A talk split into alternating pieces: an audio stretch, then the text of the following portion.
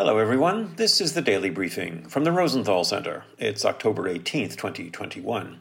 In the news today, fatal drug overdoses are soaring in San Francisco, and the city's mayor, London Breed, is coming under increasing pressure to declare a public health emergency, as she did with COVID 19.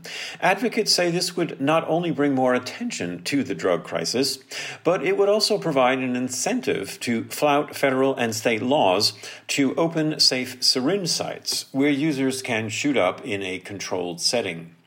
Last year, twice as many people in the city died from drug overdose as from coronavirus, and this year's drug deaths continue to climb.